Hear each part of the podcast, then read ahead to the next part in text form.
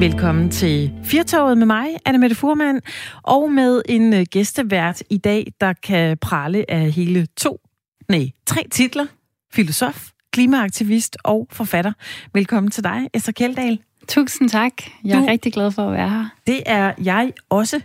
Det er meget sjældent. Jeg tror faktisk aldrig, jeg har siddet så tæt på en øh, hverken en filosof eller en klimaaktivist.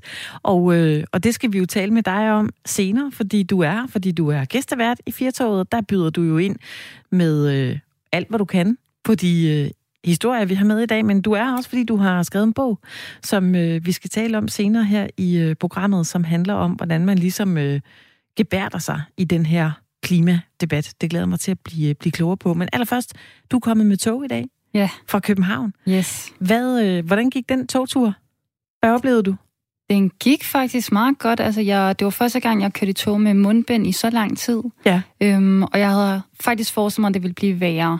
Men jeg snød måske også lidt en gang imellem. Når der ikke lige var nogen, så, så trækker jeg det lige ned under næsen. men det var, der var virkelig ikke nogen i kopien. Nej. Øhm, men så så, så jeg øh, nogle unge mennesker, der satte sig ved siden af mig og var på Tinder og viste forskellige folk, de havde matchet med på Tinder. Det var meget underholdende. Det sad de og viste dig undervejs? Jamen, de viste ja. hinanden det, og så fulgte jeg lidt med. var det så, øh, spurgte de dig, hvad, hvad synes du? Skal vi swipe til højre eller til venstre her? Nej, det gjorde de ikke. Nej. Jeg tror, de kunne også sige, at jeg var travlt optaget af at, at sidde på min mail og svare på mails og sådan noget. Det er jo ja. det, der er meget fedt, når man har de her lange togture, og faktisk har tid til at følge op på alle mulige stjernemarkerede mails. Ja. Så kan man ikke uh, gøre noget andet end at sidde i, uh, i, uh, i den gruppe og så uh, lave sit arbejde. Jamen, det lyder som om, det har været en uh, stille og rolig togtur. Var der andre end dig, lad du mærke til det, som, var, som lige lettede lidt på mundbindet, og som var, var lidt, uh, fik det lidt varmt?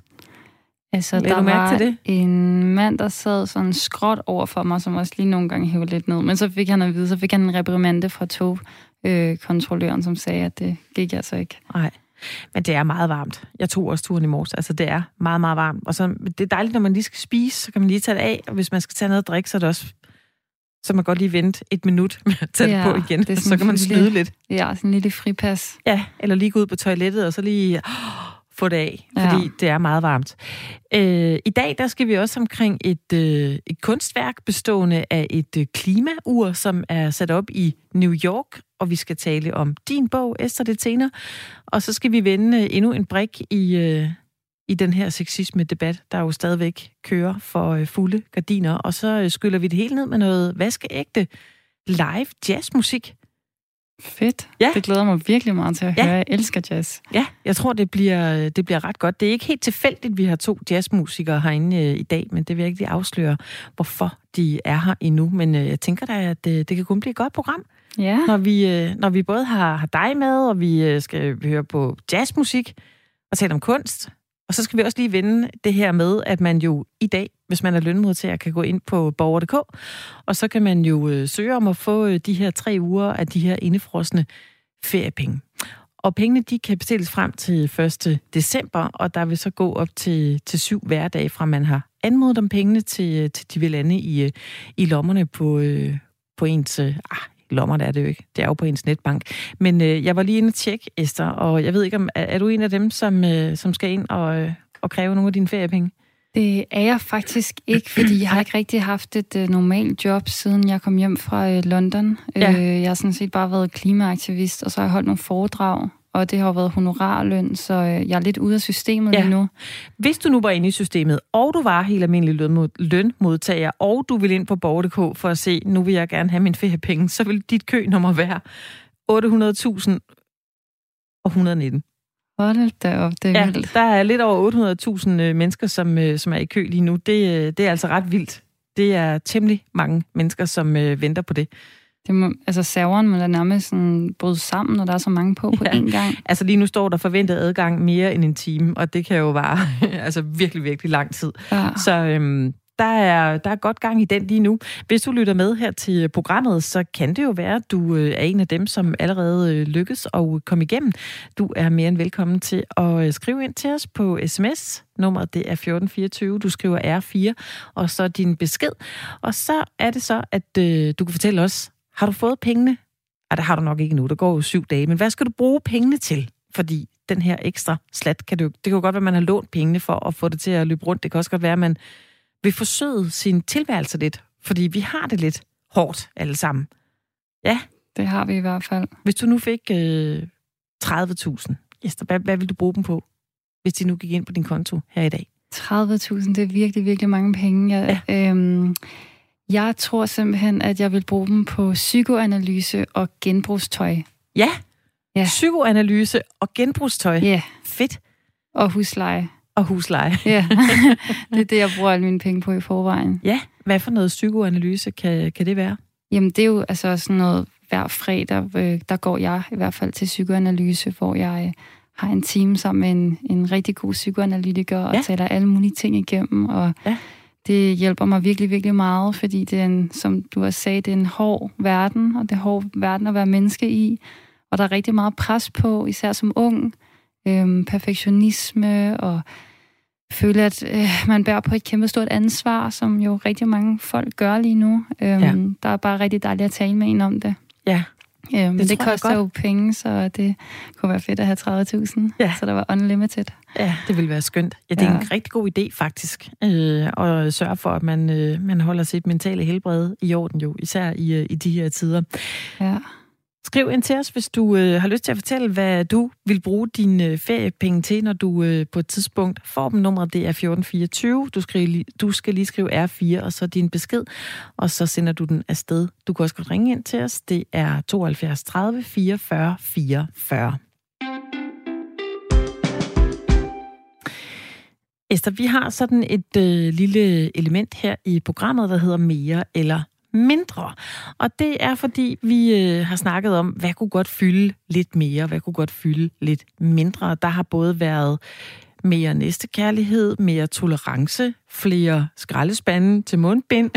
Især lige i starten, hvor vi øh, skulle have mundbind på, der var der altså ikke så mange skraldespande på stationerne, så der var ekstra mange mundbind, der lå og flød alle steder. Øh, det var en af mine. Men jeg ved, du har øh, tænkt lidt over øh, noget, som, som du vil give videre på, på mere eller mindre bloggen. Ja, øhm, jeg kunne godt tænke mig, at øh, i min hverdag og i hverdagen generelt, øh, at der var mere plads til sårbarhed. Ja. Øhm, for det synes jeg ikke, vi... Det er sjældent, vi tør være sårbare over for hinanden, for der er ligesom hele tiden den der konkurrencekultur. Men i virkeligheden er vi jo bare alle sammen sårbare, så det er jo bare... Når der bliver åbnet op for sårbarheden, det, det er virkelig noget, der kan betyde meget for os alle sammen. Ja, så det skal vi, øh, det skal vi have noget mere af. Altså ja. noget, der må fylde mere. Eller, øh, eller nej. Og, og hvad, hvad, hvad synes du kunne fylde mindre? Øhm, perfektionisme. Ja. ja. Det kunne jeg, jeg i hvert fald godt selv. Øh, det arbejder jeg selv allerede rigtig meget med at prøve at, at komme over perfektionismen, og det er jo noget, jeg ved, der er meget symptomatisk for min generation, men jo også bare samfundet generelt, men jeg ved, der er rigtig mange i min generation, der kæmper meget med de her perfektionisme-idealer, ja. og det er bare et hårdt game at køre. Ja. Øhm, især hvis det lykkes en nogle gange at gøre ting sådan mere eller mindre perfekte, ja. så når først man ligesom har opnået det, så kan man godt blive sådan lidt, ej, så skal alt det andet også være perfekt, fordi man bliver ved med at sætte sin bare højere og højere. Ja. Øhm, og det, det kunne jeg godt tænke mig, at der var mindre af, for det ja. er hårdt. Ja, Ja, selvfølgelig er det det. Ja. Hvis man hele tiden render rundt med pisken over nakken. Hvordan, øh, nu er du øh, klimaaktivist, altså øh, har du oplevet sådan, siden du, du løb ud på de barrikader, at du har følt dig mere sårbar i forhold til at, at stille dig forrest i bussen? Altså, i virkeligheden har jeg oplevet, at jeg tør være mere sårbar, fordi jeg har jo i virkeligheden hele tiden været sårbar, men ikke har tur vise det. Men så opdagede jeg ligesom løbende, at det faktisk er helt vildt stærkt at være sårbar. Øhm, og det er helt vildt stærkt at vise til folk, at man er ked af det eller bange for klimakrisen. Øhm, og øh, ja, så egentlig vil jeg sige, at jeg har altid været sårbar, men nu tør jeg vise det meget mere, og det ved jeg også, der er rigtig mange andre unge, der gør. Ja. På hvilken måde tænker du, at, øh, at du viser din, din sårbarhed? Altså sådan helt øh, konkret ved at, at græde, øh, ja. når jeg hører nogen, der siger nogle ting, som rører mig helt vildt meget, fordi der er jo sådan, jeg har i hvert fald før tit prøvet meget at undertrykke, øh, hvis jeg kunne mærke, at min tårer pressede sig på, fordi der er den der, ej, det er pinligt at græde, og nu skal man ikke være så øh, følelsesladet og sådan noget, men det er faktisk helt vildt fedt at græde, det er helt vildt fedt at græde at finde ja. ud af. Øhm, og nogle gange, til, når jeg er til klimademonstrationer, så begynder jeg også at græde, både hvis jeg sådan er ked af det over et eller andet, jeg er vred over, men også bare fordi jeg er helt vildt glad for at stå med alle de her folk. Jeg bliver helt vildt rørt over, at jeg er en del af det her fællesskab. Ja. Og det er også det sådan, i min bog, som vi også kommer til at snakke om senere, vi sammen om at mærke det, den handler også ligesom om, at, at, at, at vi er sammen om at være sårbare, og vi er sammen om at, at ja, turde græde sammen, og det er faktisk noget af det allerstærkeste, vi kan. Men det er jo også noget af en, en hurdle, øh, sådan at, at, at, at græde i det offentlige rum. Altså, det er jo utroligt privat. Og der er jo mange mennesker, der ikke øh, kan lide det, men man kan også godt se på tårer som øh, noget energi, der bare skal ud af kroppen, ja. som er helt normalt. Synes Præcis. du ikke nogle gange, det er lidt sjovt det her med, at det er en helt naturlig ting? Vi tænker slet ikke over, at øh, babyer græder, eller børn græder. Det er ligesom helt okay. Men hvis der er en voksen, der græder, så, øh, så må man godt nærmest blive øh, lidt øh, pinligt berørt, eller ved ikke rigtigt, hvad man skal gøre. Ja, der er mange, der faktisk bliver provokeret, når voksne mennesker græder, og ja. øh, kan, få lov, kan få lyst til at mobbe dem. Øh, og det er også noget, for eksempel som klimaaktivist, kan man også, hvis man ligesom viser følelser meget kraftigt, øh, står i en debat eller noget, så vil folk rigtig gerne hakke lidt på en og sige, at man er en hystade, eller en dommedagsprofet, eller ligesom, jeg gør det til noget, noget der er latterligt. Ja, har du øhm, oplevet det? Øh, ja, det har jeg. Det har jeg oplevet. Det var faktisk især før jeg blev klimaaktivist, øh, men mere sådan snakket med andre folk om klimaet, og blev helt vildt ked af det, fordi jeg ikke rigtig havde så stærkt et sprog for det, så jeg var mm. sådan meget, jeg følte, der var rigtig mange ting, jeg gerne ville sige, og så var der nogle folk, der sagde mig imod, og så kunne jeg ikke rigtig komme ud med det, og så blev jeg helt vildt ked af det, og så kunne de finde på at hakke på mig, ja. øh, og drille mig og sige sådan, hold nu op, og sådan noget, vær nu realistisk, og slap nu af, og sådan noget, og det var sindssygt hårdt. Ja. Øhm, hvor jeg netop på det tidspunkt var sådan, ej, hvor det irriterende, at jeg begynder at græde, og jeg ikke ligesom holder mig til mine argumenter, fordi at hvis jeg bliver i mine argumenter, så er jeg jo meget, meget stærkere. Men ja. sandheden er jo nok, at man er meget, meget, meget stærkere, hvis man tør græde og tør være ked af det, fordi at det er en meget større kamp at kæmpe i virkeligheden, og give sig selv lov, og i virkeligheden kræve sin ret til at græde, og kræve sin ret til at være ked af det over klimakrisen. Ja. Ja. ja jeg tror, det er godt, vi øh, siger det højt, og jeg mm. tror, det er godt, vi siger det højt lige nu, i den her tid, vi er i, fordi det er jo en tid, hvor rigtig mange mennesker er blevet mere sårbare. Vi er i en situation, hvor vi heller ikke rigtig ved, hvor lang tid varer det her. Vi bliver påvirket, vi skal gå med mundbind, man bliver hele tiden øh, konfronteret med det. Øh, så så jeg tror, det er godt, at vi siger det højt. Nu sidder du og siger det her, og det er jo noget, det kan man jo, jeg kan jo kun give dig ret i, at det er en god idé.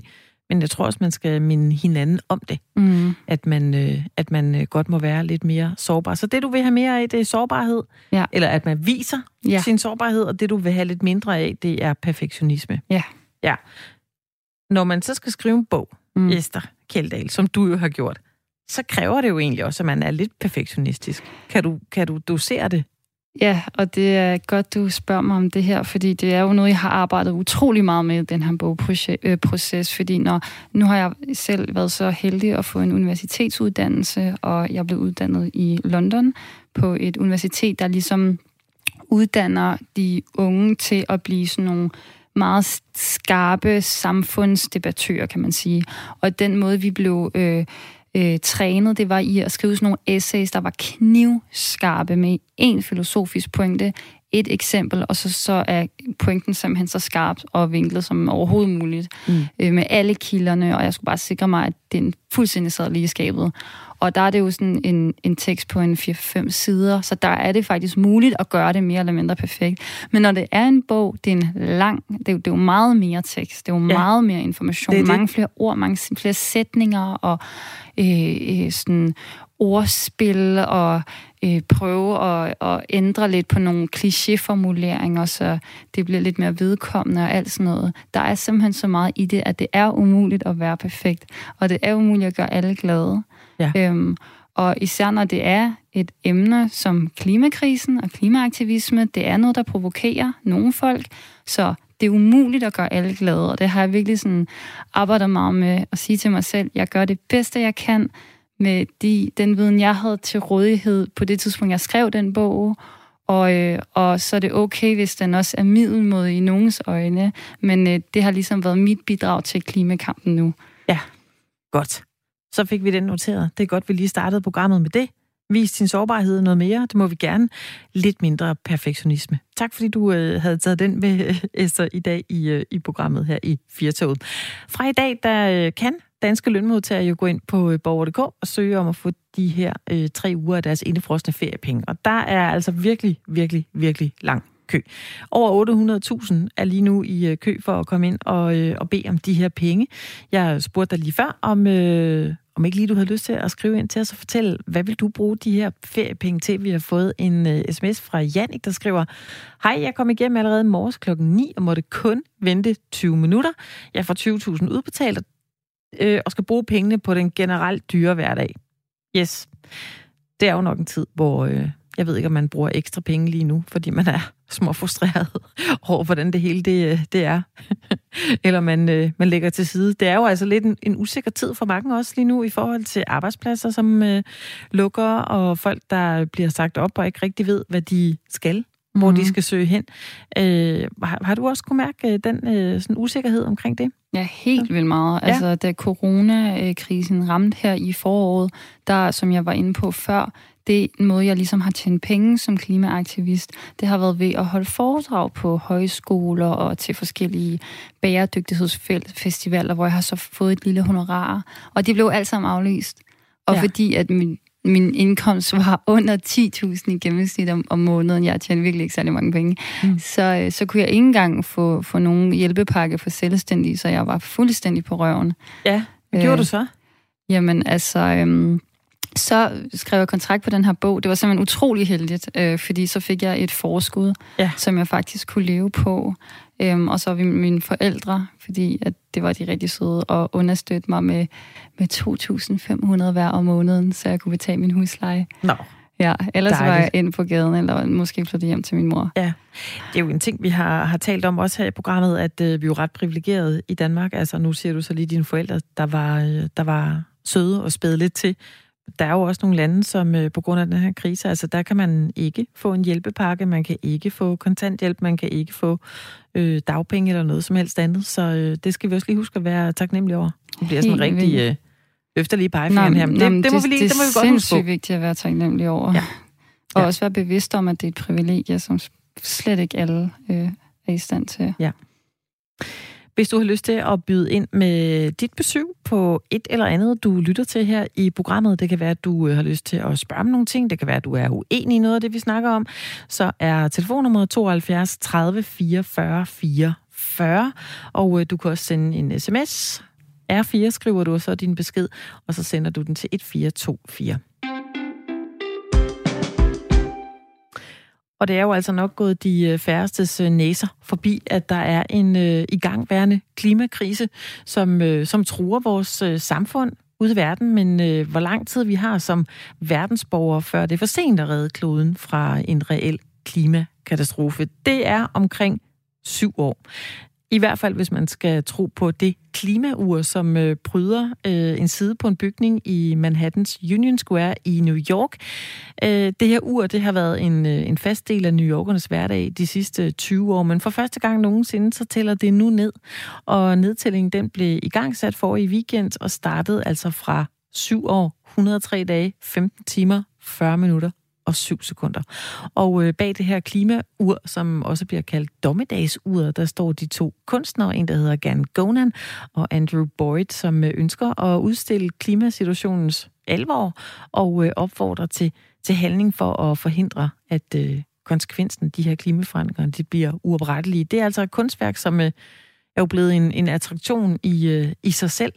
Øh, jeg ved ikke rigtigt, tror, nu er du jo klimaaktivist. Øh, altså, hvor meget kunst ser du egentlig i forbindelse med, øh, med klimakrisen? Altså, altså det her kunstværk, eller Ikke generelt? lige det her, men har du stødt på mere kunst end ellers? Det har jeg faktisk. Øh, der er ude på Arken har de haft nogle rigtig, rigtig spændende kunstnere, udstillet unge kunstnere, som alle sammen har på alle mulige måder øh, prøvet at fortolke det at være øh, menneske lige nu øh, i den her tid, og faktisk øh, har jeg øh, kontaktet jeg en af kunstnerne fra Arken, der havde udstillet på Arken, der hed Mo Maja Moskov, mm. øh, og spurgte den, om øh, den ville lave en, øh, en illustration til min ja. bog, så ja. i indersiden af papflappen øh, omslaget, der er der en virkelig, virkelig, virkelig dejlig blyantstegning med en masse ja. øh, menneskeskikkelser med hundehoveder, der demonstrerer på alle mulige forskellige sjove måder. Ja. Og, øh, og den, det her kunstværk, som jeg oprindeligt så på arken, der ser man en person, der sidder i et køkken og researcher på sin computer. Det er sådan et, et slags tegnet videoværk, øhm, og læser vildt meget øh, uhyggelige nyheder om klimakrisen alene i sit køkken, føler sig meget alene samtidig med, at personen er helt vildt konfronteret med alle de her øh, virkelig voldsomme nyheder, men har ikke rigtig noget sted at gå hen med det. Og så uden for øh, vinduet er der, i gang, er der en kæmpe demonstration i gang, og personen går ligesom hele tiden hen og tjekker til den demonstration. Man føler ikke rigtigt, at, at personen ligesom kan være med i det, og så er der mm. en eller anden kvinde, der ringer fra rundt omkring i verden og fortæller om alle mulige kollapser, hun oplever med egne okay. øjne. Det var super ja. voldsomt, men ja. det var, det var, det var måske meget levende. vildt stærkt og levende. Ja. Øhm, ja. ja. Lige nu skal vi tale med en, øh, en dame, der ved meget om kunst. Det er nemlig øh, museumsdirektør på Trapholdt i Kolding, Karen Grøn. Velkommen til dig, Karen. Tak for det. Du kender godt det her øh, værk, der, øh, der, der bliver kaldt Dommedagsud, og det, der hænger i New York, som, som vi øh, talte om lige før. Tror du, at, øh, at værker som, øh, som det her, det kan være med til at skabe en, en reel forandring?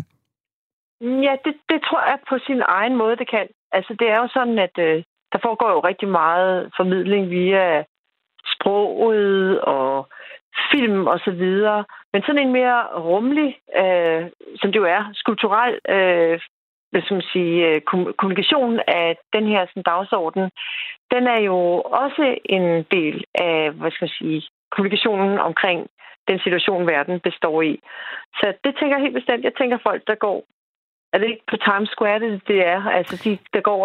Øh, ja, det ligger nede i, i Union Square i, i, i Union New York. Square, det. Ja, okay. Ja. Så det, det går også i Union Square. Jamen, jeg tænker, at øh, hvis man først opdager, hvad det er, den historie, det tal der handler om, så kan jeg godt forestille mig, at man sådan hver dag får sådan, uh ja, der er noget her i verden, som, som, øh, som vi skal tage højde for, eller ja. hvor bliver forandringerne af. Ja. Og det, altså man kan sige, det er jo det, noget af det, øh, kunst kan, det kan jo give os nogle, nogle sanselige øh, inputs, som påvirker os på en anden måde end, end for eksempel bare sprog. Ja. Og, det, øh, og det, det kan være fint øh, at have flere forskellige, for, forskellige former for impulser, øh, mm. for at øh, for, hvis man vil have forandring. Mm. Hvad synes du egentlig om værket, Karen? Jamen, øh, jeg kan godt tænke, at jeg er måske lidt dobbelt omkring det. Altså, jeg synes, at det er... Altså, det, jeg synes, det, det kan noget. Øh, hvis jeg skal være så lidt mere kritisk i forhold til det, så tænker jeg, at det er, altså, det er meget direkte. Øh, og man er ikke så meget i tvivl om, hvad, hvad budskabet er. Og på den måde, så der tænker jeg, at, øh, at øh, der kan jeg tit godt lide, at, at kunstværker er lidt mere mangetydige. Altså, det bliver sådan, det bliver næsten propagandistisk, ikke? Men altså, der er også kommet, altså, så, så på den måde, så bliver jeg sådan lidt dobbelt, i, når, når jeg også ser sådan nogle værker. Ja, fordi man får det men, jo måske lidt skidt, når man, øh, når man nej, kigger det, på det, ikke, eller hvad? Skidt, men, men, øh, men jeg kan bare godt lide, når kunstværker også får mig til at stille nogle flere spørgsmål. Ja. Øh, det, det tit det, altså, men, men, men jeg tænker også, at, at, at nogle gange, så er det jo bare lige på og hårdt, og der findes jo mange typer kunstværker, og det her, det er så måske lidt mere over i sådan, det er meget direkte. Det, det, sat at være uenig med værket. Ja. Øh, er det et provokerende værk? Nej. Altså, det fylder mestendels af en, af en bygning, og de her øh, digitale tal, som så skal tælle ned, er jo også ja. utrolig store. Det er, det er svært at passere, uden man, man lægger mærke til det, og lige bliver mindet om, er der kun syv år tilbage? Før det er for sent? Altså, altså jeg, tænker, jeg tænker ikke, det er provokerende. Øh, måske mere provokerende på os selv, at vi kan mærke os selv at blive mindet om. Ikke? Jeg tænker, hvad sker der den dag, vi når ned på nul? Hvad kan vide, hvad der sker der? Ikke? Vi har et værk på Traphold af Kronhammer, som står ude i vores park. Og det er sådan en maskine, det er sådan en kæmpe stor flade med sådan nogle fire lyssøjler, der går lige op i luften. Og så er der en maskine, der tæller, og den tæller ingenting. Den tæller bare. Og det er sådan en kommentar til øh, vores tid og maskiner og vores forsøg på at systematisere vores verden. Og det synes jeg, det er lidt det samme greb, han har brugt øh, mm. til sit værk. Og det synes jeg er, er mere komplekst. Det stiller mange flere, flere spørgsmål. Der er mange flere diskussioner mulige omkring det værk, løsninger mulige, ja. hvor, øh, hvor jeg bare tænker, det er, altså, det er jo meget øh, en, en besked, øh, der kommer her, ja. øh, og som jeg da er, er enig i. Så det er ikke fordi, jeg synes, det er dårlige propaganda eller dårlig kommunikation, men, men, men, men det var, når jeg, når jeg selv vurderer kunstværker, så kan jeg godt lide, at, at der er flere, jeg tager altid sige, på traphold stiller vi spørgsmål. Ikke? Altså, det, det, øh, og det, det her er svaret også et eller andet sted inde i verden. Mm. Hvad kan sådan et værk, som, øh, som diverse eksperter og, og medier ikke kan, synes du? Ja, det kan, det kan optræde rummeligt og ramme os sandsligt. Og det er øh, rigtig vigtigt ikke at tro, at alting er ordnet igennem ord og forklaringer. Altså, hvor mange gider at høre på flere, læse flere rapporter og, og være til flere seminarer omkring den her dagsorden. Og det, i den her skala, som de her værker er, der kan det jo ramme ud i en hel by. Uh, højst sandsynligt med fuld af folk, som er meget enige med den dagsorden. Altså, hvad var der sket, hvis værket var blevet sat op i øh, Wisconsin eller et eller andet andet sted øh, i USA? Ja. Altså, så, så på den måde, så taler den måske også til dem, som allerede er enige i dagsordenen. Hvor øh, det var også lidt spændende, hvis den havde været et sted, hvor folk var uenige i den dagsorden. Ikke? Mm. Men, men som værk, altså det værker kan, og det, det er jo det kunstværker gør generelt, det er, at de tager jo et eller andet, en sansning eller et emne, eller noget, man bearbejder, og så udformer man det som form. Og så på den måde bliver vi påvirket. Altså vi er jo sådan nogle mennesker, vi bliver påvirket af, af utrolig mange ting. At det, om vi sidder på en hård eller en blød stol, kan næsten afgøre, hvad et møde bliver. Ikke? Æ, øh, så, så, så det, at der, vi har rummelige udtryk, som påvirker os, øh, det er utrolig stor betydning og er faktisk ret undervurderet. Mm. På sådan et mere generelt plan, hvad er så øh, kunstens rolle i, øh, i krisetider, som, som den vi lever i nu? Jamen, kunstens rolle i mine øjne er i krisetider er den samme som kunstens rolle i gode tider. Kunst, øh, kunstnere er mennesker, som har specialiseret sig i at oversætte øh, et emne, et ærne, en sansning, noget, de har på hjertet, til form, som taler til os andre. Og det er oftest en form, som ikke er sproglig, øh, men som kan være rummelig eller kan være malerisk. Og øh, når de gør det, så laver de øh, en helhed. De laver en, en, en krop, som de så, hvad skal man sige, som, som, som vi andre så kan få lov til at, øh, at sanse igennem. Så det er, og det er sådan set det samme ærne, de har, om det er i krise eller i gode tider. Mm. Jeg tror, jeg vil være sådan lidt påpasselig med at sige, at de skal at nu skal alle kunstnere ud og lave coronakunst og sådan noget, altså ja. for eksempel. Eller nu skal alle kunstnere ud og lave klimakunst. Men der findes nogle kunstnere, som har det på sinde, og som evner og har øh, viljen og modet og, og evnen til at omsætte det til en form, der kan tale til flere. Mm. Tror du, mm. at vi kommer til at se mere af den her slags kunst?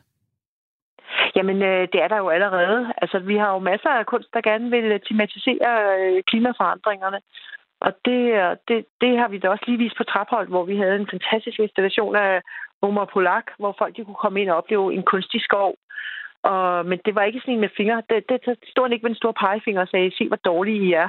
Der gik vi bare ind og fik en, en sansning og kunne stille os selv spørgsmålet om, hvorvidt den her kunstige skov, den kunne erstatte en ægte skov, eller, eller hvorfor der var spejlet af mig selv hele vejen rundt, og hvad var det egentlig for nogle dufte, der til sammen dannede en skovoplevelse, og hvorfor oplevede jeg øvrigt det som skov, når der ikke var nogen træer. Altså, der, der så oplevede jeg en hel masse spændende spørgsmål, og inde i den, der lå der også en, en klimaproblematik, hvad det egentlig vi gør ved naturen, og mm. kan den erstattes.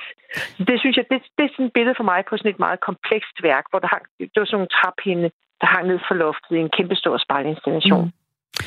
Tak skal du have for dit uh, input her, Karen Grøn, museumsdirektør på Traphold. Kan du have en fortsat god dag? Tak i lige måde da. Hej.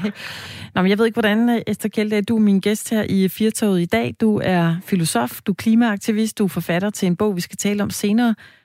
Kan du ikke godt få det så nogle gange, at du ved, det her med, at man bliver konfronteret med noget kunst, og man skal gå ind i det, og man skal trække noget ud af det, når, når nu verden er, som den er, så, så man godt bare får lyst til at, at ligge se netflix uden at skal forholde sig til kunsten? Eller bruger du kunsten dagligt? Øh, jo, øh, 100 procent. Altså, det, jeg tror, det er sindssygt vigtigt, at vi alle sammen husker at tage nogle pauser fra og ligesom kigge ind i de her kriser og være opmærksomme og involvere os i de kollapser, der ligesom ligger forud, og som vi allerede er i, fordi det, det er helt vildt hårdt at skulle forholde sig til.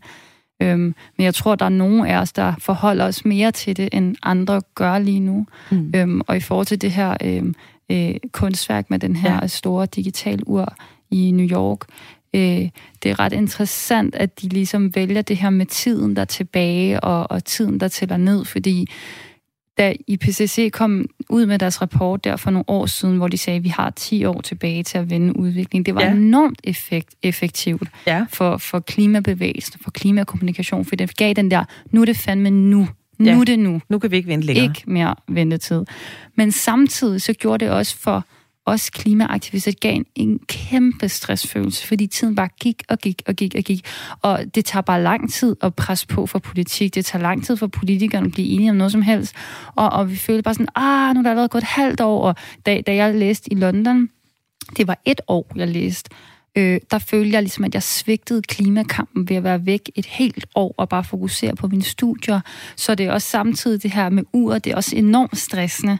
Og ja. jeg håber, jeg tror, det det er ikke så meget befolkningen forhåbentlig, det er rettet til det her ur. Jeg håber det mere, det ligesom er rettet til politikerne, som ligesom hele tiden tror, der er tid, øh, rigtig meget tid endnu, hvor de kan lave andre ting. Ja, jeg vil blive øh, stresset, hvis jeg boede i det område og gik forbi det her hver dag. Altså, ja, så, det vil jeg godt altså, nok også. Ja, jeg vil have det som sådan en øh, lidt en dommedagsprofeti, ja. så nogle gange, der kunne jeg godt tænke mig, at vi sugarcoatede alt. vi havde øh, regnbuer og glimmertræer og alt er godt kunst nogle gange. Ja, nogle gange kunne det være dejligt, men ja. der er jo bare desværre en masse folk lige nu, der allerede betaler prisen for klimakrisen, ja. og der ja. er ikke så meget sugarcoat Nej. for dem. Men, men ja, altså, og jeg har også brug for at trække mig tilbage nogle gange og læse en skønlitterær roman, simpelthen, ja. fordi at, øh, det, er, det er vigtigt lige at spare sin hjerne lidt. Ja. Øh, apropos det der med at spare sin hjerne, hvis jeg lige må tale om noget helt andet, øh, Esther, så så jeg, da du kom her ind, der lagde du en meget gammel telefon på, øh, på bordet her. Ja. Hvad er det for en model? Og det ved jeg faktisk ikke. Det er en, det er gammel, en gammel Nokia. Nokia. Ja, det er en af dem, der ikke kan noget. Den ja. kan ringe, og så kan den sende en sms. Og nogle gange så kan den ikke engang rigtig modtage min sms, og så får jeg sådan, efter tre dage får jeg 15 sms'er på én gang, som ikke er kommet i lang tid, og sådan, det er noget rigtig bøvl. Hvorfor har du sådan en, øh, en gammel hakkeapparat af en øhm, telefon? Det er faktisk for at spare min hjerne for skærmtid, simpelthen. Øhm, jeg ja. synes, det er helt vildt stressende at være online hele tiden. Øh, jeg synes, det er helt vildt stressende at vide, at folk forventer af mig, at jeg besvarer med det samme, når de skriver til mig på ja. et eller andet socialt medie, eller øh, at jeg ligesom får en notifikation med det samme, jeg får en mail. Det, det synes jeg simpelthen er for, for stressende. Jeg tror, ja. jeg er lidt for sådan sårbar. Jeg har også altid min uh, telefon på lydløs uden vibration, fordi at faktisk i går, fordi det var den dag, jeg skulle holde bogrelease, og der var nogle indledende ting, også i forhold til, at min bog kommer ud i dag, øhm, så havde jeg den på lyd, og ja, det var virkelig udfordrende for mig, altså sådan mentalt, at den hele tiden begynder at ringe. Ja. Og det er jo ikke fordi altid, at min telefon hele tiden ringer, der er også mange dage, hvor der ikke er nogen, der ringer til mig, men, men det der med at sidde og være i gang med noget, og være helt vildt nærværende i en eller anden samtale, og lige pludselig er der sådan en dims, der bare sådan skriger hen i, i den anden ende ja. af hjørnet, det synes jeg er helt vildt voldsomt. Ja. Jamen, det kan jeg godt, øh, det kan jeg godt følge dig i. Jeg synes alligevel, jeg øh, vil lide lidt af, af det her øh, fear of missing out, FOMO, altså hvis jeg havde sådan en telefon, men det er måske en meget god øh, øvelse. Øh, man kan jo starte med, hvis man har en smartphone, og så fjerne appsene ja. så man ikke har adgang til dem. Eller sæt på sort-hvid. Det har jeg også øh, set nogen gøre. Nå. Det har været rigtig effektivt. Ser man skærmen på sort-hvid, fordi at, så bliver du ikke lige så fanget af de ting, der står på den. Den er ligesom lidt kedeligere. Ja. På ja. den måde. Nå. Mm. Har du, har du gode erfaringer med det? Ja, altså min kæreste, hun gjorde det. Øhm, der, var, der var en, der gjorde det på hendes telefon. Hun vidste ja. ikke, hvordan hun skulle fjerne det igen. Hun var sådan lidt irriteret over det, men samtidig så var hun også ret glad for det, for hun sad aldrig og scrollede. For eksempel kunne hun rigtig godt lide at være på Pinterest, men det er ekstremt kedeligt at være på Pinterest med sort-hvid, så øh, det stoppede hun ligesom bare med. så skal man bare vente sig til at have det på, øh, på iPad'en, som du også har med, du har den med i dag. Det er rigtigt. Den bruger du så? Ja, ikke? den bruger jeg til Instagram. Øh, blev du klogere af det, som øh, Karen Grøn sagde? Fik du noget med af, af det, hun sagde, museumsdirektøren for Traphold, omkring det her kunstværk? Hævde ja. du noget med i det, hun sagde? Ja, jeg synes, ja. det var spændende, det her med et, øh, rummelighed. Ja. Altså det her med at, at, at kommunikere noget i en rummelig setting, at det er noget andet end at læse en rapport. Øh, det synes jeg er rigtig fedt og giver rigtig, rigtig god mening. Øh, og jeg tror virkelig på, at vi er alle sammen lidt forskelligt indrettet i vores hjerner, og hvad vi interesserer os for, og hvad der ligesom fanger vores opmærksomhed. Og der er jo bare forskellige intelligenser, og der er nogen, der er helt vildt musikalske og bliver helt vildt rørt af noget bestemt musik, og så er der jo nogen, der har den her mere rummelige intelligens og virkelig forstår noget mm. i en rummelig setting. Så der er andre, der virkelig bare synes, rapporter er det spændende, mest spændende, og at, det, at, at statistikker, det er bare sagen. Ja. Øhm, og så er der måske mig, som er mere øh, med, at det er følelseskommunikationen, der virkelig rykker noget i mig, og, og jeg også tror ret mange andre. Øhm, ja. ja. Det er godt. Vi, øh, vi lægger den her øh, følelsesladet snak ned lige nu. Man kan selvfølgelig altid øh, ringe ind til os på 72 30 44 44, hvis der er noget, man har lyst til at øh, dele med os med øh, det, vi taler om i dag i øh, programmet her i Firtoget. Det går mig på, at vi stadig har sexisme i Danmark. Det er første sætning i et længere indspark, som Anders Jensen er kommet med i øh, den seneste tids sexisme-debat. Det er, der er på skift kommet nyt frem om sexisme i forskellige brancher. Både mediebranchen, politik og læger er nogle af eksemplerne. Anders Jensen har i øh, mange år været leder i IT-branchen. Det er jo en øh, mandsdomineret branche, hvor øh, sexisme er foregået, og det vil han rigtig gerne tage et opgør med og tale om, hvordan man kan ændre kulturen. Og nu kan vi sige velkommen til dig, Anders Jensen. Ja, mange tak. Mange tak. Det var godt, du kunne være med her i, i programmet. Ja. Øhm, hvor er det, du har set sexisme i, øh, i din branche? Jamen, øh, det er jo, øh, hvad kan man sige, i løbet af de arbejdspladser, altså de forskellige arbejdspladser, jeg har været på, der har jeg jo oplevet nogle, nogle ting i løbet af, øh, igennem, igennem tiden. Øh, og, og det har ligesom været noget, hvor at jeg måske tidligere har sagt, øh, Nå, jamen sådan gik det jo. Det var jo en, vi var jo flest mænd, og det startede jo faktisk helt tilbage på metodologistudiet, hvor øh, Øh, dengang, da jeg læste i 88, der var godt nok ikke særlig mange kvinder. Øh, øh, og det var ligesom, det har ligesom øh, vendet mig til. Øh. Mm. Og hvordan, altså, hvordan blev du opmærksom på det her? Jamen, øh, der hvor jeg egentlig blev... Der var sådan flere, flere ting, når jeg sådan tænker tilbage. Øh, jeg har sådan altid fulgt meget med i... Øh, altså, jeg har gået meget op i, at man skal være et, et ordentligt menneske og prøve at følge med i, hvad sker der ligesom i, i branchen. Og jeg kan huske herhjemme, i hvert fald første gang, hvor jeg lagde mærke til det, det var Christiane Vejlø, der havde været, hun var blevet hyret til en, øh, at være, jeg tror, moderator på en, en, en IT-konference, øh, arrangeret af en stor leverandør, og hvor hun så opfattede sig, at hun faktisk blev øh, diskrimineret rimelig meget af den øh, omgangstone, der var. Det skrev hun et, et blogindlæg om, og det, det var for mig en, sådan lidt en, en øjenåbner. Nå ja, det er rigtigt nok. Der er også kvinder i den her verden, og og jeg havde i, i, igennem den øh, periode øh, været vant til, at jamen, de teams, jeg var i, der var måske jamen, der var vel en øh, øh, måske 5, 5% kvinder, hvis man skulle kigge, ikke? Så, så ud af et team på, på øh, 40-50 øh, stykker, jamen, der var, der var i virkeligheden kun et par kvinder. Øh, mm. Og mange af de kvinder, de var der ikke i så lang tid. Øh, enten øh, så blev de, øh, altså så, så sagde de selv op, eller så blev de sådan set afskedet. Mm. Øh, og det begyndte jeg at tænke på, hvorfor, hvorfor, hvordan kan det være? ja, hvordan kan det være? Hvad, hvad, kom du, hvad kom du frem til? Jamen altså, for, for mig, øh, der var det, øh, altså, øh, der var et, et, et, et, et par ting. Øh, på et tidspunkt havde vi, der hvor jeg var tidligere, øh, i dag er jeg ved et øh, startup-firma i Aarhus, øh, der hedder Humio, som øh, Øh, altså det er ligesom et nyt kapitel for mig, fordi der har jeg jo kommet ind med en helt ny viden øh, i forhold til der, hvor jeg var før. Øh, men der, det firma, jeg var før, en stor international virksomhed, der, der stillede øh, CEO'en sig op og sagde, vi skal simpelthen gøre en forandring i det her firma for at få flere det er et meget tekniktungt firma. Øh, vi skal gøre en, en forandring mm. for at få flere, få mere diversitet. Og i den øh, sammenhæng, der var det kvinder som det helt store primære, fordi vi var en tekniske, så var det også alder øh, og også etnicitet. Mm. Øhm, og, og så tænker jeg, okay, øh, hvordan, hvad, hvordan skal vi gøre det her? Hvad, hvordan får vi lavet den her forandring? Og der begyndte jeg så at læse en del om det, øh, og blev opmærksom på sådan en FN-kampagne, der hed He for She, ja. øh, som måske for nogen er en lille smule... Øh, altså, det betyder egentlig, at, at vi mænd skal gøre noget for kvinder for at skabe en forandring. Det, mm. øh, hvad kan man sige, man kan jo kigge sig omkring, at, at hvis der er 90 mænd eller 95 mænd, jamen, så er det ledet af mænd og domineret af mænd. Og hvis mm. der skal ske en forandring, øh, jamen så er der øh, sandsynligvis en mand, øh, der skal gøre en forskel. Og, og nu har jeg været så heldig, at jeg har arbejdet med ledelse igennem hele min karriere, og så pegede kompasnålen på mig. Øh, og det var ligesom det, der fik mig i gang øh, mm. med at se, at, at gøre noget andet, end ja. det vi plejer at gøre. Og, og hvad årstal, at, altså hvor mange år er det siden? Det her? Altså for, for mig, øh, jamen jeg har jo været i, i mange år, men, øh, men den her HIFO øh, kom i, i 2015. Mm. Øh, så det er jo sådan relativt sent i min karriere, jeg ja. egentlig er, er kommet, blevet opmærksom på det, men jeg er super glad for det, fordi det starter jo altid med et lille skridt, og så nogle flere skridt, og så bliver det lige pludselig til en, en stor mm. rejse. Mm. Hvilke øh, ændringer indførte du så på, på arbejdspladsen? Jamen, øh, altså for det første, så, så sad jeg lidt i sådan en, hvor jeg siger, hvad, hvad delen skal jeg gøre med mit lederskab? Jeg havde prøvet lidt af hvert efterhånden, både internationalt og nationalt, og arbejdet ved store, gode virksomheder.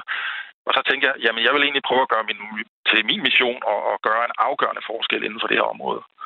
Mm. Øhm, så det første, det var egentlig at begynde at netværke med kvinder. Kan det virkelig være rigtigt, det man læser omkring, hvis en kvindelig øh, øh, øh, programmør havde lavet et indlæg på en konference, så er det ret almindeligt, at hun blev talt ned til, og måske til det her afterparty, som der tit er på konferencer, også blev øh, seksuelt øh, tilnærmet øh, og, og, og måske endda øh, forfulgt øh, nogle gange stalket.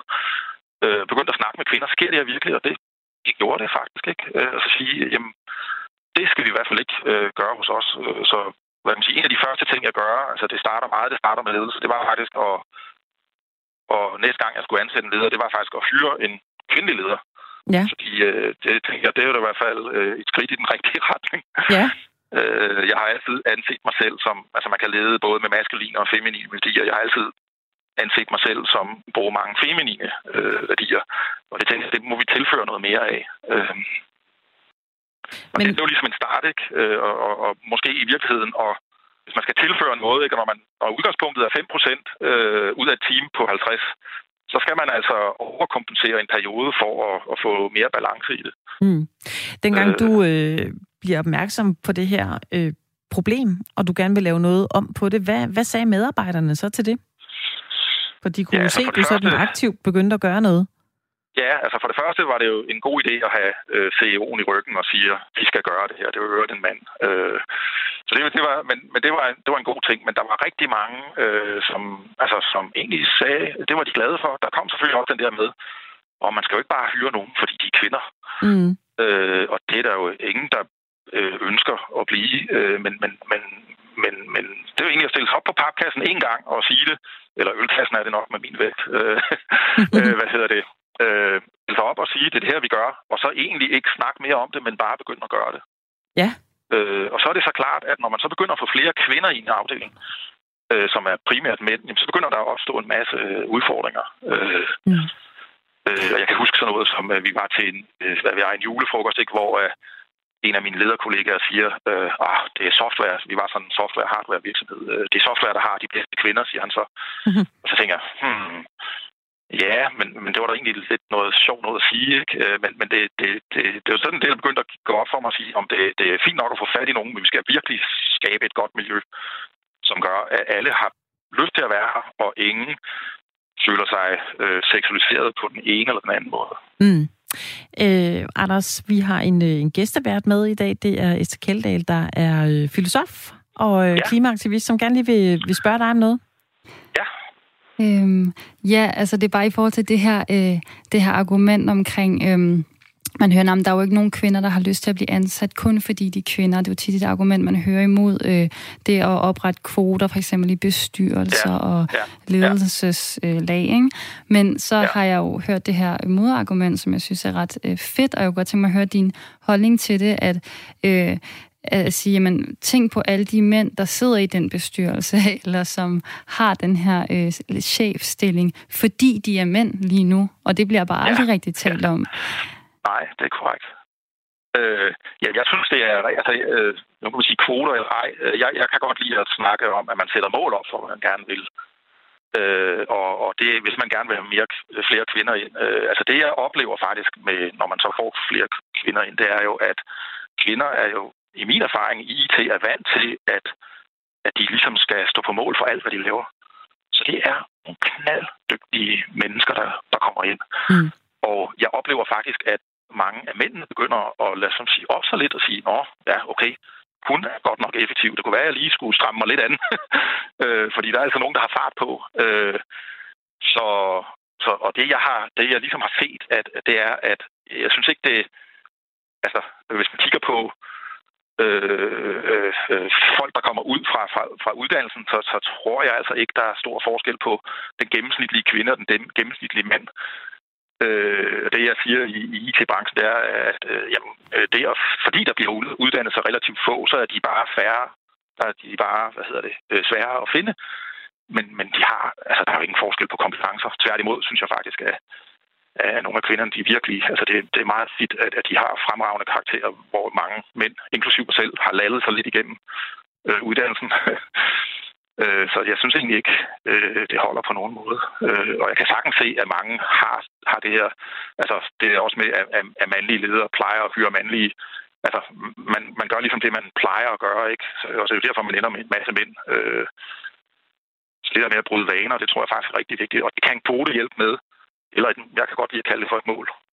Ja, Esther, ja. du har noget med, du gerne vil sige? Jamen, jeg ved også mærke i din fortælling om, hvordan du blev øh, opmærksom på de her ting. Det var faktisk, fordi du læste et, et blogindlæg fra en, en kvinde, der simpelthen beskrev den sexisme, hun var udsat for i branchen. Ja. Øhm, og, og, og det er jo bare, det er bare fedt, fordi det viser, hvor vigtigt det er, at vi får aktiveret de stemmer, der oplever øh, forskellige former for diskrimination, og giver plads til dem, så folk ja. ligesom kan lytte til deres fortællinger, og så basere deres holdning til diskrimination på baggrund af det. Mm. Øhm, og så kunne jeg også godt tænke mig at spørge dig, øhm, hvordan du tror, at vi kan få flere mænd til at lytte til de fortællinger, der kommer, i stedet for bare ligesom at sige... Øh, øh, ah, nu må du stoppe, og nu, og bum, bum, bum, eller ja, ligesom sådan ja. ned, nedvurdere den personlige oplevelse. Ja, ja, ja negligere det. Øh, ja. Og det, det er virkelig, øh, altså det vil jeg virkelig opfordre øh, så mange mænd som overhovedet muligt til at gå ind i den her øh, debat. Og ikke på den der måde, hvor man siger, jamen jeg er en ordentlig mand, jeg har aldrig gjort noget, øh, fordi i min egen rejse har jeg jo egentlig oplevet det her med, at Nej, det kan godt være, at jeg ikke har gjort noget, men der er også nogle ting, jeg har accepteret. Altså nogle omgangstoner, øh, nogle af de her øh, måder, man kan, kan, kan sige øh, til, til den... Øh, hvad vi ansatte en gang en ung kvinde, som, som, som øh, det første en af vores seniorudviklere sagde, øh, da vi havde et teammøde, det var, hey, øh, kan du ikke lige skrive reparat? Øh, og det er bare typisk, at en, en, en, øh, hvad kan man sige, gås en gammel mand øh, bliver en ung kvinde om at være sekretær. Mm. Yeah. Og simpelthen gør op med det, og så siger, hey, nej, jeg er seniorudvikler. Det er sådan set dig, der skal skrive referat i dag. For mig. øh, men, men, øh, men, men, men for lige at komme tilbage til spørgsmålet, øh, så er det... Øh, altså, jeg vil ønske, at jeg vil egentlig opfordre mænd til at tage ansvar og sige, at nej, det kan godt være, at I ikke oplever øh, de her ting selv, men prøv at høre, hvis man virkelig åbner sit hjerte og lytter efter i krogene, og i øvrigt opnår den tillid blandt sine medarbejdere, at de vil betro sig til en, hvad, altså så de deler deres historier, jamen så, så har man noget at, at, at arbejde med. Mm. Øh, og, og hvad kan man sige, hvis, hvis tesen er, og den er i hvert fald meget sand inden for, øh, for, for IT, at den overvejende er mandsdomineret, jamen så er det den mandlige kultur, øh, som er på de arbejdspladser, der skal ændres, og det kan primært ske ved, at mænd vågner op og siger, hey, hvis jeg er et ordentligt menneske, så skal jeg faktisk også begynde at kæmpe for, ja, jeg bliver helt rørt her, men det er da helt okay, så Anders. Det, så har jeg forpligtelse til mm. at hjælpe de kvinder, ja. som, som jo er ja, halvdelen af verdens befolkning. Ikke? Ja, ja, ja. Men det er også et... Ja. Øh, Anders, du har jo været der længe. Det er sikkert også derfor, du bliver rørt af, af det, du selv siger nu, fordi du har, har kæmpet rigtig meget for det, og du blandede dig jo også af, af den årsag, at du mener, at øh, mænd kan gøre noget for, for at ændre arbejdsmiljøet for kvinder sådan til det bedre også? Altså, ja, hvorfor er det budskab også vigtigt for dig at øh, komme ud med? Jamen, det, jeg synes, det er, jeg synes, øh, altså, det er faktisk, fordi jeg er, undskyld, men virkelig, virkelig træt. Nu banner jeg ikke, men jeg er virkelig træt af det Det er okay, du, du må gerne bande, Anders, det er okay. må man nu ikke engang give et kompliment? Ja. ja. Jamen altså, så har man fuldstændig misforstået, øh, hvad, det, hvad det handler om. Fordi mm. Øh, Øh, grunden til, at, at mange af de eksempler, som der er, det er et, et, et kompliment, som, som måske er relativt øh, uskyldigt, men hvis man som kvinde, hvis man som person hele tiden skal, altså, det, altså diversitet, det er jo øvrigt også, øh, det gælder jo også nu kvinder i IT-sammenhæng en minoritet, men det gælder jo lige så meget øh, øh, folk med en anden etnisk øh, baggrund. Øh, det gælder folk med, med alle mulige øh, minoriteter. Øh, hvis man hele tiden skal blive konfronteret med sin minoritet, så bliver det Øh, øh, jeg kan ikke huske, hvem det var, en eller anden politiker, der lige var gået ned fra talerstolen, og så det første, hun hører, det er, øh, det var dog, en, hun så rigtig godt ud i det der kjole, mens hun var mm. argumenteret, eller hvad det nu var. Ikke? Det er jo der, hvor at, der, er det der, der har man bare hørt så meget på det der hele tiden, når man bliver hele tiden, i stedet for, hold op, det var et godt argument, du havde der, eller jeg er mm. ikke enig med dig, men du gjorde det virkelig godt. Mm. Det er jo der, det bliver. Altså, så det der, den der diskussion med komplimenter, så tager man altså ikke ansvar, så, så, så anskriver man. Altså, så, så, har man, så har man virkelig ikke forstået, hvad det foregår, hvad, det, hvad det handler om. Øh. Ja, og må jeg bryde ind her? Ja. Øh, det, det er så spændende, det du siger, øh, fordi det, der nemlig er med komplimenter, det er også fordi, der er ligesom øh, øh, der er ligesom den her idé om, at kvinder utrolig gerne vil have at vide, at de er meget smukke og ser rigtig godt ud hele tiden, som om at det er også sådan, at det vi baserer vores værd på. Og så tror faktisk, ligesom, at de gør en en tjeneste ved hele tiden at kommunikere på den måde, man ser ud, eller for eksempel ja. for at vide, har du ikke tabt dig, eller sådan noget. Det vil en hver kvinde gerne høre. Men i virkeligheden er det bare, så bekræfter man sådan, det vigtige, det jeg lægger mærke til ved dig, det er dit udseende, og det er egentlig det, der er dit øh, værd. Og det er jo bare ja. virkelig, virkelig hårdt. Øhm, ja. Og jeg vil også gerne sige en sidste ting, øh, for jeg synes, det er, det er virkelig dejligt at høre dig øh, jeg dele din øh, oplevelse af det her, øh, og netop det her med, hvad mændenes rolle er og der vil jeg også bare gerne opfordre mænd til at kåle alle sexistiske jokes, når de hører dem. Simpelthen bare sige, hey, stop det der, jeg gider ikke at høre på det. Øh, fordi det er rigtig hårdt som kvinde, når man er den eneste, og hele tiden at tage den på sig og skulle ja. kåle de der jokes. Ja. Så det er også, når en kvinde kåler, at de mænd, der så er omkring det, støtter op om sig, ja, hun har sgu ret, det var noget lort. Ja. ja. Og det er det der med, altså de første gange, altså man skal, man skal også lige vende sig til det, ikke? fordi de første par gange, hvor jeg så begyndte at være bevidst om det, men hvor det så skete, der, der blev jeg altid en lille smule paf og fik ikke grebet ind i det med det mm. samme. Øh, men efterhånden kunne jeg egentlig gøre det ret, ret godt. Jeg kan huske, at vi sad nede i kantinen på et tidspunkt, og vi havde lige fået en ny leder ind fra et andet team, altså ikke i mit team. Øh, og så kom en af mine ledere, en mandlig leder, og siger, oh, jeg skulle nødt til at smutte, Anders. Øh, min datter er blevet syg, og øh, jeg skal hjem, og hun kaster op over det hele og siger, jeg smut du bare, jeg får ordnet de her møder. Ikke? Øh, mm. Og så, øh, så siger den, den nye mandlige leder, som det var ikke mit team, vil jeg lige sige, men det er som også lige meget, så siger han, ja, som min gamle chef øh, vil have sagt, øh, hvorfor tager hans kone ikke den der? Øh, og der blev bare stille hele vejen rundt på yeah. bordet. Og så sagde jeg, jamen sådan gør vi ikke her. Øh, og så var den egentlig ude, og den var afmonteret, mm. og jeg tror egentlig ikke, der var noget... Øh, vi har, havde egentlig et godt forhold efterfølgende også, men man kan egentlig godt afmontere de her ting på en god måde. Øh, og så det der med, at alle de lige støtter op omkring det, det er bare en kæmpe fordel. Mm. Anders Jensen, tusind tak, fordi du, øh, du delte din øh, historie her med, hvordan du øh, i en, i en mandsdomineret branche jo også har, har taget et opgør med, med den øh, sexisme, der er foregået, og så er med til at, at ændre kulturen der. Tusind tak, fordi du, øh, du delte det med os her i øh, Firtoget. Ja, jeg siger også tak. Selv tak, hej, og hej. tak fordi jeg måtte være med. En god hej. dag. Hej. Anders Jensen, der er VP for produktudvikling hos øh, den software virksomhed, der hedder Humio. Øh, Esther, du startede jo programmet med at, øh, at lige øh, kommentere på det her lille element. Vi har i firtoget, der hedder mere eller mindre. Hvad synes du skal fylde mere? Hvad synes du skal fylde mindre? Og der sagde du også, at øh, det der med at vise, at man var sårbar, det måtte godt fylde meget mere. Og det var som om Anders havde hørt det, øh, fordi han lod sig jo også rive med og blev rørt af det, han selv sagde. Fordi han har, har kæmpet en kamp, tror jeg, længe, lød det jo øh, på ham også, og var ja. med til det. Det var jo ret fint. Det var virkelig fint, og det, ja. jo, det, jeg også sidder også her helt rørt. Jeg blev helt rørt, da han begyndte at snakke om ja. det. Øhm, så det er, det er noget af det stærke, den mest stærke kraft, vi har faktisk, ja. det er vores sårbarhed, når ja. vi viser den. Vi har lige fået en uh, sms fra, eller vi har fået en del sms'er på det her fra vores lyttere. Jeg kan lige nu at tage en med her til sidst. Han skriver, og det er en mand. Øh, husk, det gælder begge veje. Jeg har flere gange fået at vide, når jeg har været opsøgende på en stilling, at jeg ikke behøver at søge, fordi jeg har det øh, forkerte køn. Øh, venlig hilsen en mand, som søger offentlige lederstillinger. Så den kan jo altså også stadig gå, gå begge veje. Det skal vi jo, øh, det skal vi jo også lige huske, huske på.